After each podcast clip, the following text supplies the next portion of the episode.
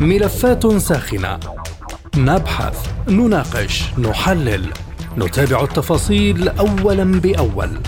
ملفات ساخنة برنامج يلقي الضوء على كل الملفات مع باقة من أبرز المحللين والمسؤولين. أهلا بكم مستمعينا الكرام في حلقة جديدة من ملفات ساخنة وهذه جهة لطفي تحييكم. في حلقة اليوم نناقش قاذفات أمريكا في أستراليا تصعيد محسوب مع الصين أم ورقة تحذير؟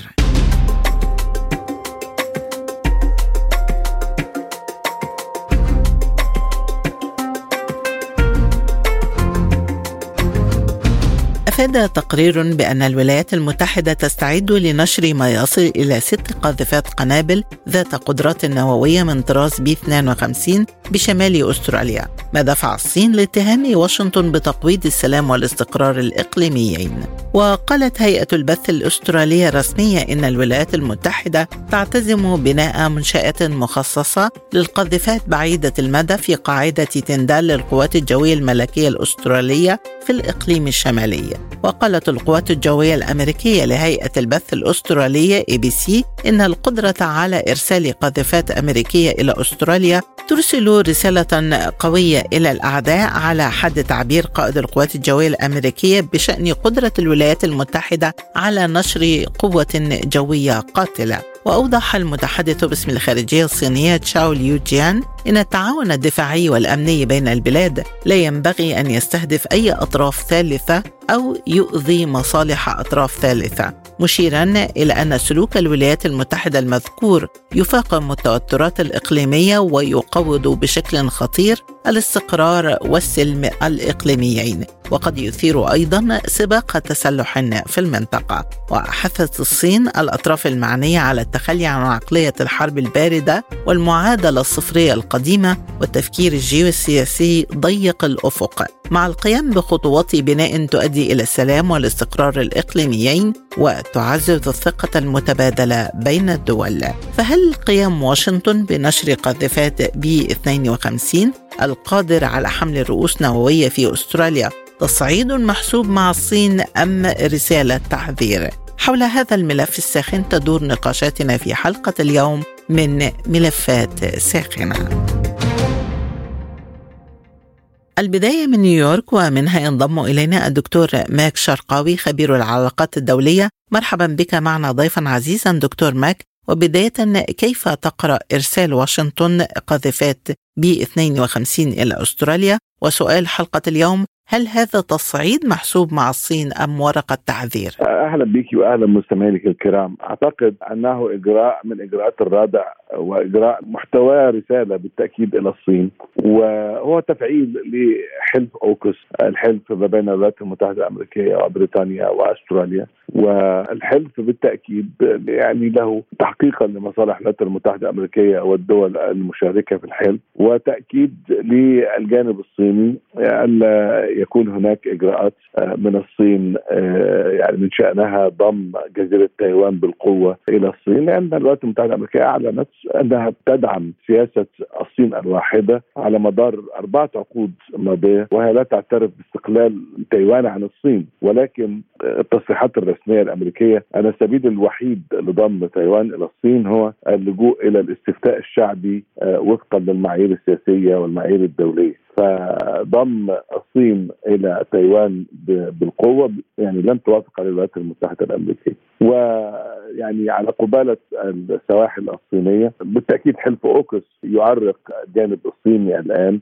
خاصة أن أستراليا الآن يعني دخلت إلى نادي الدول النووية. هي لم تعلن بعد عن ذلك الأمر ولكن وجود آه، ليس فقط الغواصات النووية الأمريكية ولكن نقل التكنولوجيا أيضا إلى أستراليا. فهو رسالة إلى التنين الصيني أن نحن نقترب من مناطق الأحداث الساخنة وهي ليست بعيدة الولايات المتحدة الأمريكية عنها فقاعدة جوام ليست بعيدة عن مسرح الأحداث وبها أكبر قاعدة عسكرية للغواصات خاصة الغواصات النووية وأيضا القاذفات الاستراتيجية البي 52 الامريكيه فهي رسالة مبطنة للساسة في الصين ان لا تندرج الصين أو تدخل في تنفيذ تهديداتها التي استمرت قرابة ثلاثة أشهر النهارده عمليات عسكرية تحيط بجزيرة تايوان وشبه حصار على الجزيرة فأعتقد إنها رسالة بالتأكيد. بالحديث عن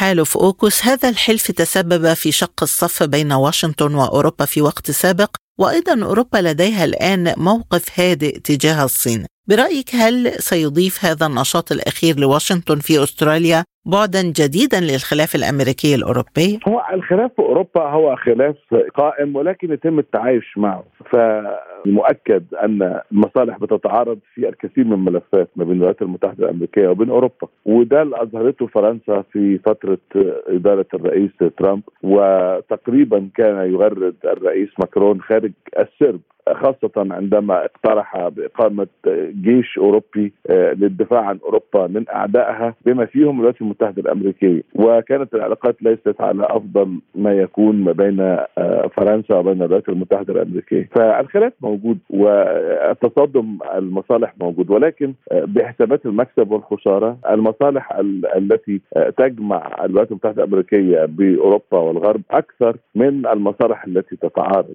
فالخلاف لم يتم رأبه بعد والموضوع ليس فقط اقتصادي من أن تقتنص الولايات المتحدة الأمريكية صفقة من الغواصات النووية من فرنسا لا هو هي الموضوع هو نقل التكنولوجيا إلى أستراليا وتقوية هذا الحلف العسكري الذي بالتأكيد سوف يعيد حسابات التوازن في المنطقة ويعيد التوازن العسكري في المنطقة الأقرب إلى بحر الصين الجنوبي. هناك قوات أمريكية موجودة في كوريا الجنوبية في قاعدة عسكرية فيها 31 ألف عسكري وهناك قاعدة في اليابان فيها أكثر من 60 ألف عسكري وهناك وجود القوات الأمريكية قبالة سواحل الفلبين وفقا لاتفاقية الدفاع المشترك 1953 ووجود الأسطول البحري الأمريكي في الجوار. ولكن مؤكد دخول هذا الحلف إلى حاجة التنفيذ وتفعيله يعيد آه، رسم خريطة التوازن العسكري في هذه المنطقة. على المستوى الجيوسياسي دكتور هل تستخدم واشنطن أستراليا كقاعدة ضد الصين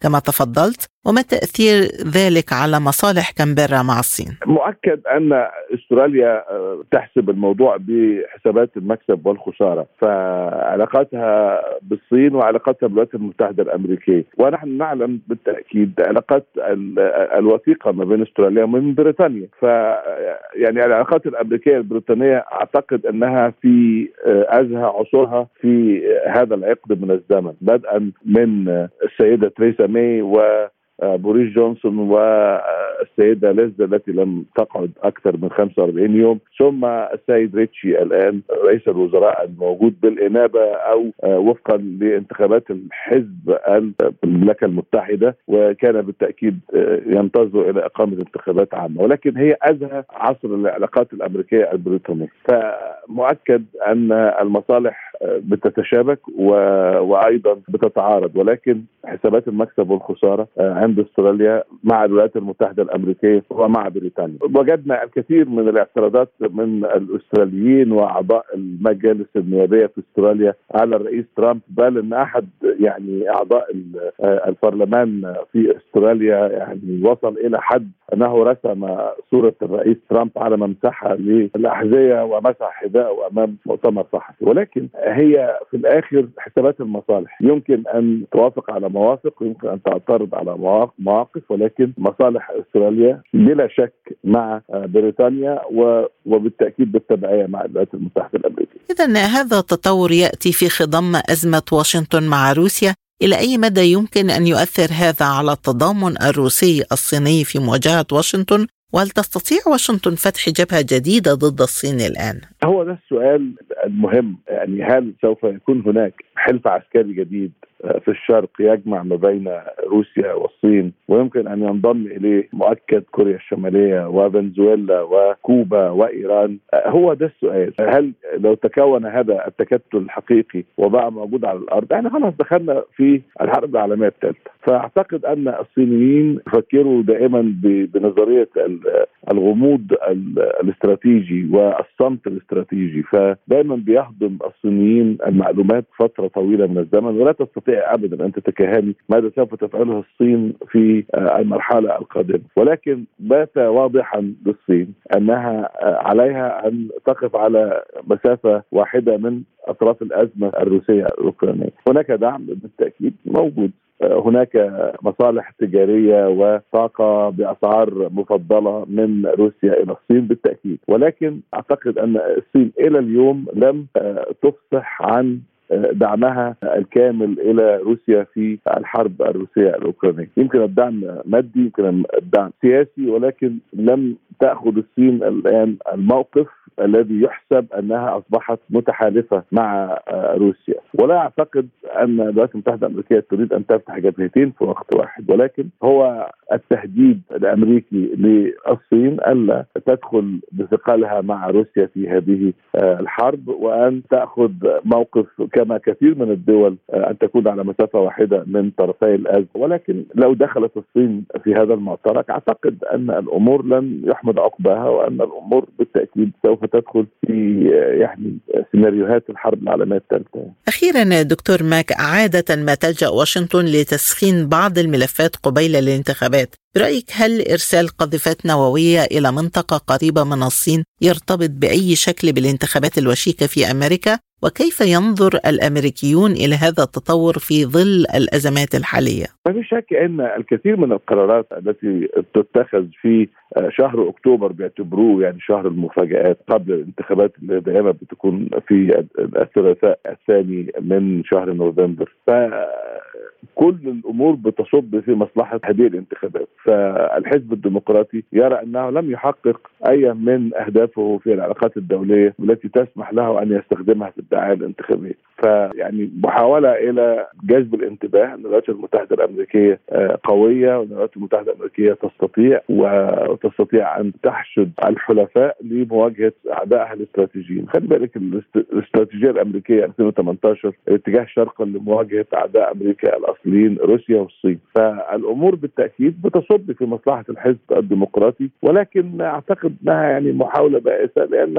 الحزب الديمقراطي حظوظه أصبحت أقل كثيرا من الاحتفاظ بالأغلبية الهشة في مجلس الشيوخ الأمريكي يعني هم 50 50 ولا بد من الصوت المرجح لنائب الرئيس السيدة كاميلا هاريس باعتبارها رئيسة مجلس الشيوخ. وأيضا الأغلبية الهشة في مجلس النواب أربعة مقاعد فقط هي دي الأغلبية الزيادة عن 218 مقعد في مجلس النواب فأعتقد أن حظوظ الديمقراطيين أصبحت تتضاءل وأيضا المحاولات المستميته سوف تكون أكثر خلال الأسبوعين القادمين فربنا يسهل ربنا يستر. من نيويورك الدكتور ماك شرقاوي الخبير في العلاقات الدولية كنت معنا شكرا جزيلا على هذه الإضاءة. وحول رد فعل الصين ينضم إلينا من بيروت مدير موقع الصين بعيون عربية الأستاذ علي محمود ريا. مرحبا بك معنا أستاذ علي وبداية كيف قرأت الصين قيام واشنطن بتعزيز نشاطها العسكري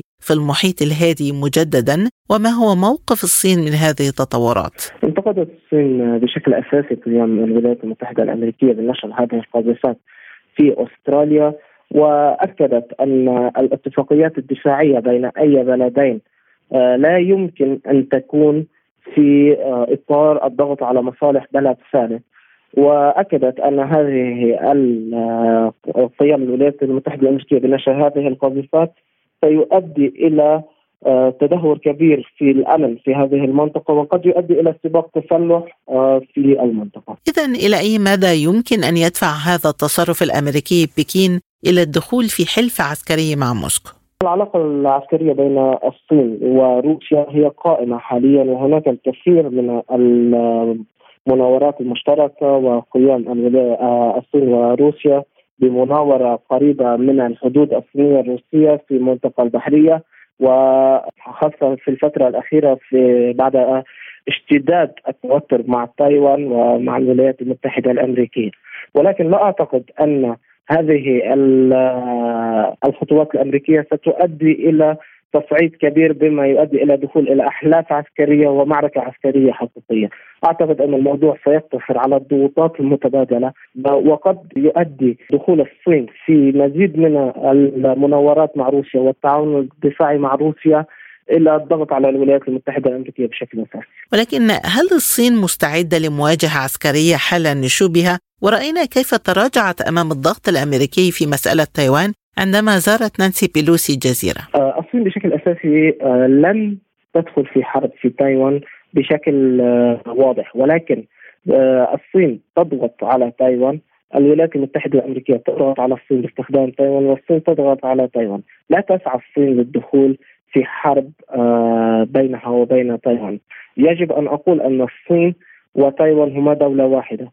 الشعب الصيني هو نفسه الشعب التايواني واللغة مشتركة وكل شيء مشترك بين البلدين. الصين تسعى إلى حل مشكلة تايوان بشكل سلمي وليس بشكل عسكري.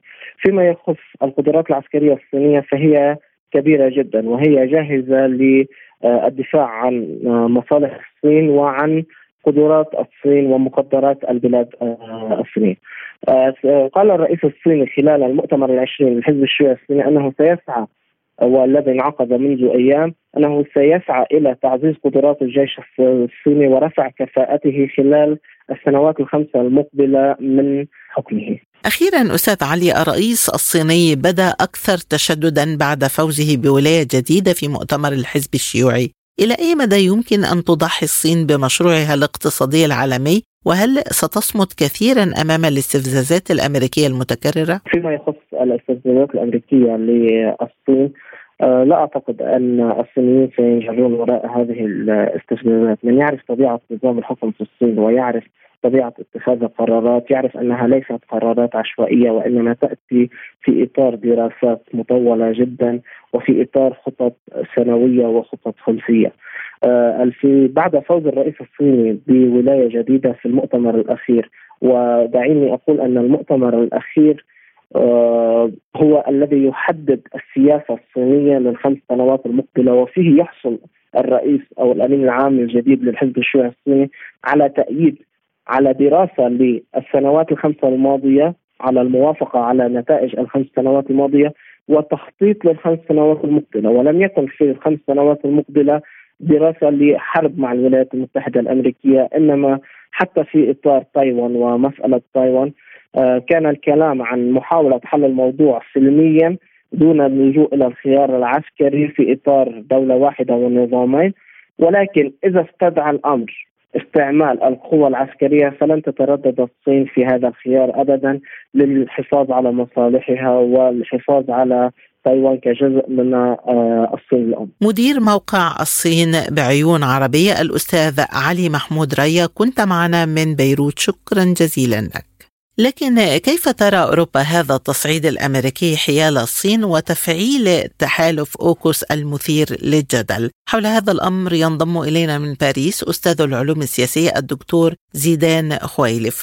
مرحبا بك معنا دكتور زيدان وبداية كيف تقرأ أوروبا قيام واشنطن بنشر قاذفات بي 52 في أستراليا وتفعيل تحالف أوكوس الذي أدى في وقت السابق إلى خلاف مع أوروبا وهل يمكن أن يؤدي ذلك إلى اتساع رقعة الخلاف بين أوروبا وواشنطن؟ هذه هذا النشر للبي 52 في أستراليا ما هو إلا ما يسمى بتوازن الرعب فالآن الآن أوروبا منغمسة في روسيا وأوكرانيا وتريد الخروج منها ولكن الولايات المتحدة تجعل من نفسها بأنها المحافظة على السلام في العالم ولكنها تريد ذهاب أوروبا واندثارها وبالتالي هي تريد فتح جبهة أخرى بطائرات البي سي كونزو B 52 في أستراليا حتى تصل إلى مآربها وهي عدم وجود أوروبا كقوة ثالثة قد تتحالف مع روسيا وتصل إلى التحالف مع الصين ويصبح العالم متعدد الاقطاب. اذا برأيك دكتور هل تستهدف هذه التحركات الأمريكية أوروبا في المقام الأول أم كما تنص الاستراتيجية الأمريكية المعلنة تستهدف الصين وروسيا؟ لا صراحة أنه هي ظاهرها الصين وروسيا ولكن أوروبا قد تصل يوما وخوفا من اندثارها وتشقق أوروبا لأن الآن الدول الأوروبية 27 دولة بعد خروج البريكسيت بعد خروج آه، إنجلترا ليسوا على قلب رجل واحد. وبالتالي يمكن أن تقايض وصول أوروبا إلى تكتل واحد أن حلقة وصل بين الصين وبين أوروبا. ومن هنا يكون التحالف أوروبا روسيا والصين تجاه الولايات المتحدة ومن هنا الوضع الاقتصادي للولايات المتحدة. الوضع المالي للولايات المتحدة. وجود ما يسمى بالإخفاقات آه، الصناعية والإخفاقات السياسية الداخلية في الولايات المتحدة. قد يجعل من الولايات المتحدة دولة لا تكون في قمة الهرم ولكنها تتدنى. وبالتالي وبالتالي الولايات المتحدة يريدون يريدون طرد أوروبا أو تقويض أوروبا أو فسخ أوروبا حتى لا تصل إلى هذا الاتحاد مع الروس والصين. أخيرا هذا يقودنا إلى سؤال منطقي دكتور، إلى أي مدى يمكن أن يؤثر هذا التصعيد مع الصين على الموقف الأوروبي من الأزمة الأوكرانية اذا؟ الآن الحكمة أن يقف هذه الحكمة ولكن الآن هي بعيدة نوعا ما. الحكمة أن يقف الأوروبيون أمام الحرب لا لدعمها للتواصل ولكنها لإيقاف الحرب. سؤال بسيط. هل إذا كان أمامنا اندثار أوروبا أو اندثار أوكرانيا فماذا نختار؟ ها هو السؤال الوجيه.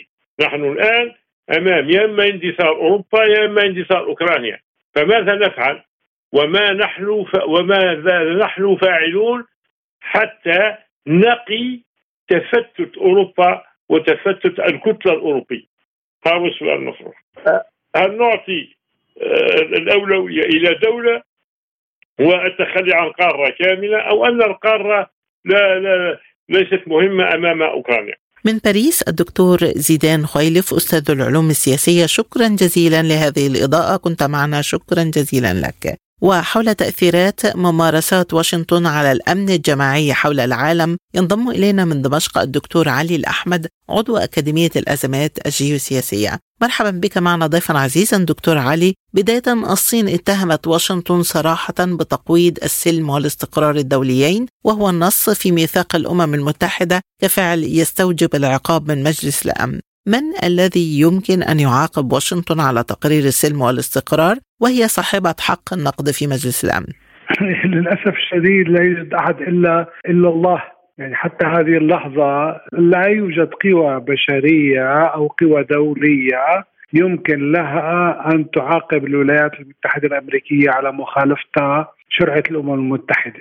هذا أمر مأسوف عليه وهذا الأمر هو الذي يوتر العلاقات الدولية على المستوى الكبير فيما بين دول نووية وحقيقة هذا الأمر خطير للغاية. يعني ما يجري على الأرض الأوكرانية ما يجري في بحر الصين. كما يعني نشر قاذفات ب 52 في أستراليا. كل هذه الأمور العلاقة آه، يعني محاولة التوتير العلاقة في بحر الصين ومحاولة فصل تايوان عن الصين وخلافا لأي شرعة أمم متحدة. فبالتالي طبعا العلاقات الدولية نحن الآن نعيش في زمن التحولات الكبرى وهذا الزمن هو دائما آه، يعني بعد أن أصبح لدى بعض الدول سلاح نووي خطير للغاية.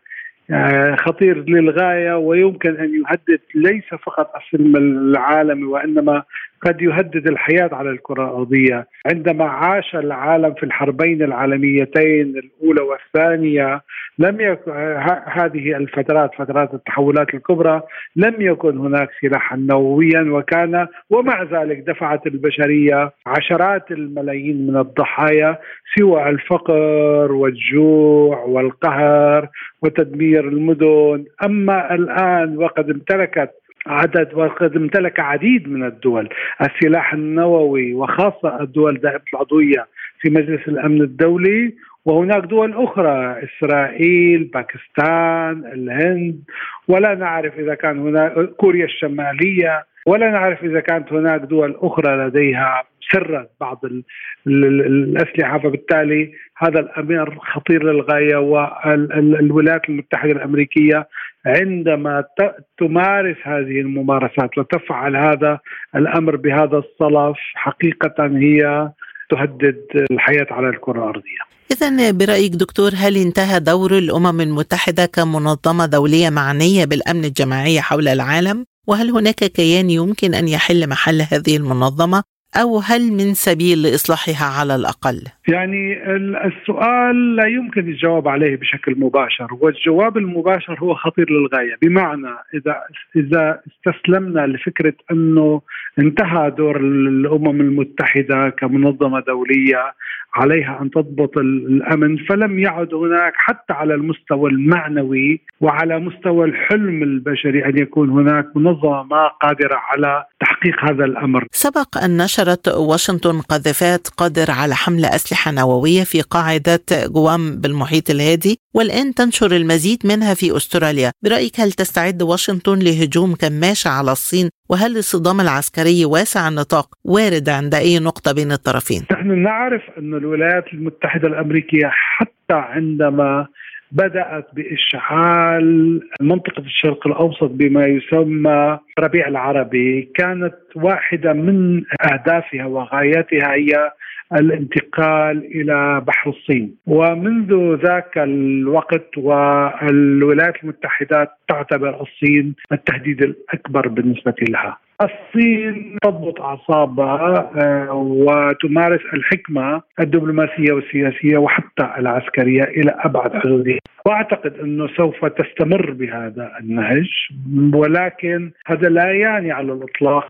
ليس هناك خطرا كبيرا بأن تشتعل أيضا بؤرة ليس فقط بأوروبا كما يحصل على الأرض الأوكرانية الآن وإنما أيضا في منطقة بحر الصين وهناك مخاطر كبيرة يعني عندما زارت نانسي بيلوسي تايوان واستفزت الصين. الآن هذا الاستفزاز ليس فقط بنانسي بيلوسي وإنما كما تفضلت بقاذفات يمكن لها أن تحمل رؤوس نووية والمسافه قصيرة للغاية فبالتالي يمكن هذا الأمر أن يهدد تهديدا حقيقيا الصين. ولن تسكت الصين ولكن نحن في حالة نحن فعلا في مرحلة تغيرات كبرى على المستوى الدولي فبالتالي كل الاحتمالات مفتوحة ولو أنني دائما آمل وأنظر بتفاؤل إلى ما لكل ما يجري ولكن احتمالات الخطر واحتمالات أن يكون هناك مجنون ما يفعل شيء ويكون هناك ارتدادات كبيرة لهذا الفعل. هذا الأمر دائما موجود.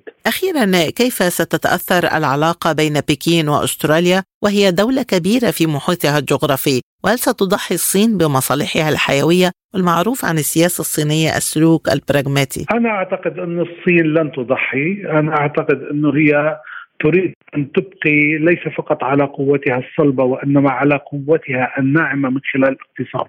حضور الصين الاقتصادي ووفر السلع يعني نسبة السلع في كل العالم آه، الصينية آه، هذا الأمر يجعلها حاضرة تقريبا في كل دول العالم تسعى إلى أن آه، تدافع عن هذا الأمر بقوتها العسكرية أستراليا هي جزء من مشهد جزء من مشروع انجلو ساكسوني الصين تعرف أنه الحرب ليس في أستراليا وإنما في الولايات المتحدة الأمريكية. لا يمكن على الاطلاق بعد المؤتمر العشرين للحزب الشيوعي الصيني آه، وخاصة أن هناك صقورا أتت آه، إلى قيادة الحزب خاصة يعني معنية في في المسألة التايوانية بالدرجة الأولى، لا يمكن لهم أن ينظروا إلى هذا الأمر فقط استراليا وإنما إلى المشهد الكلي التي آه، تدرك وتعرف الصين تماما. الولايات المتحدة الأمريكية هي الهدف الأكبر بالنسبة لها ولكن أنا حد كبير أجزم أنه الصين سوف تتعامل مع هذا الموضوع على المدى الطويل ولن يكون هناك ردة فعل بينج بونجية يعني لن تكون الصين لاعب بينج بونج ولو انهم مهرة في هذه اللعبة ولكن شطرنج سياسي بعيد المدى لن تقامر الصين بادخال من هذا النوع من ردة الفعل بأن يكون هناك فعل وردة فعل مباشرة. على العكس تماما سوف تكون الأمر آه، أنا توقعاتي أن الصين سوف تمارس هذا نوع من ضبط. بحديثي إلى الدكتور علي الأحمد عضو أكاديمية الأزمات الجيوسياسية نكون قد وصلنا لختام حلقة اليوم من ملفات ساخنة. للمزيد زور موقعنا على الإنترنت اي إي. شكرا لطيب المتابعة وإلى اللقاء. مستمعينا بهذا نصل وإياكم إلى نهاية هذه الحلقة من برنامج ملفات ساخنة. طابت أوقاتكم وإلى اللقاء.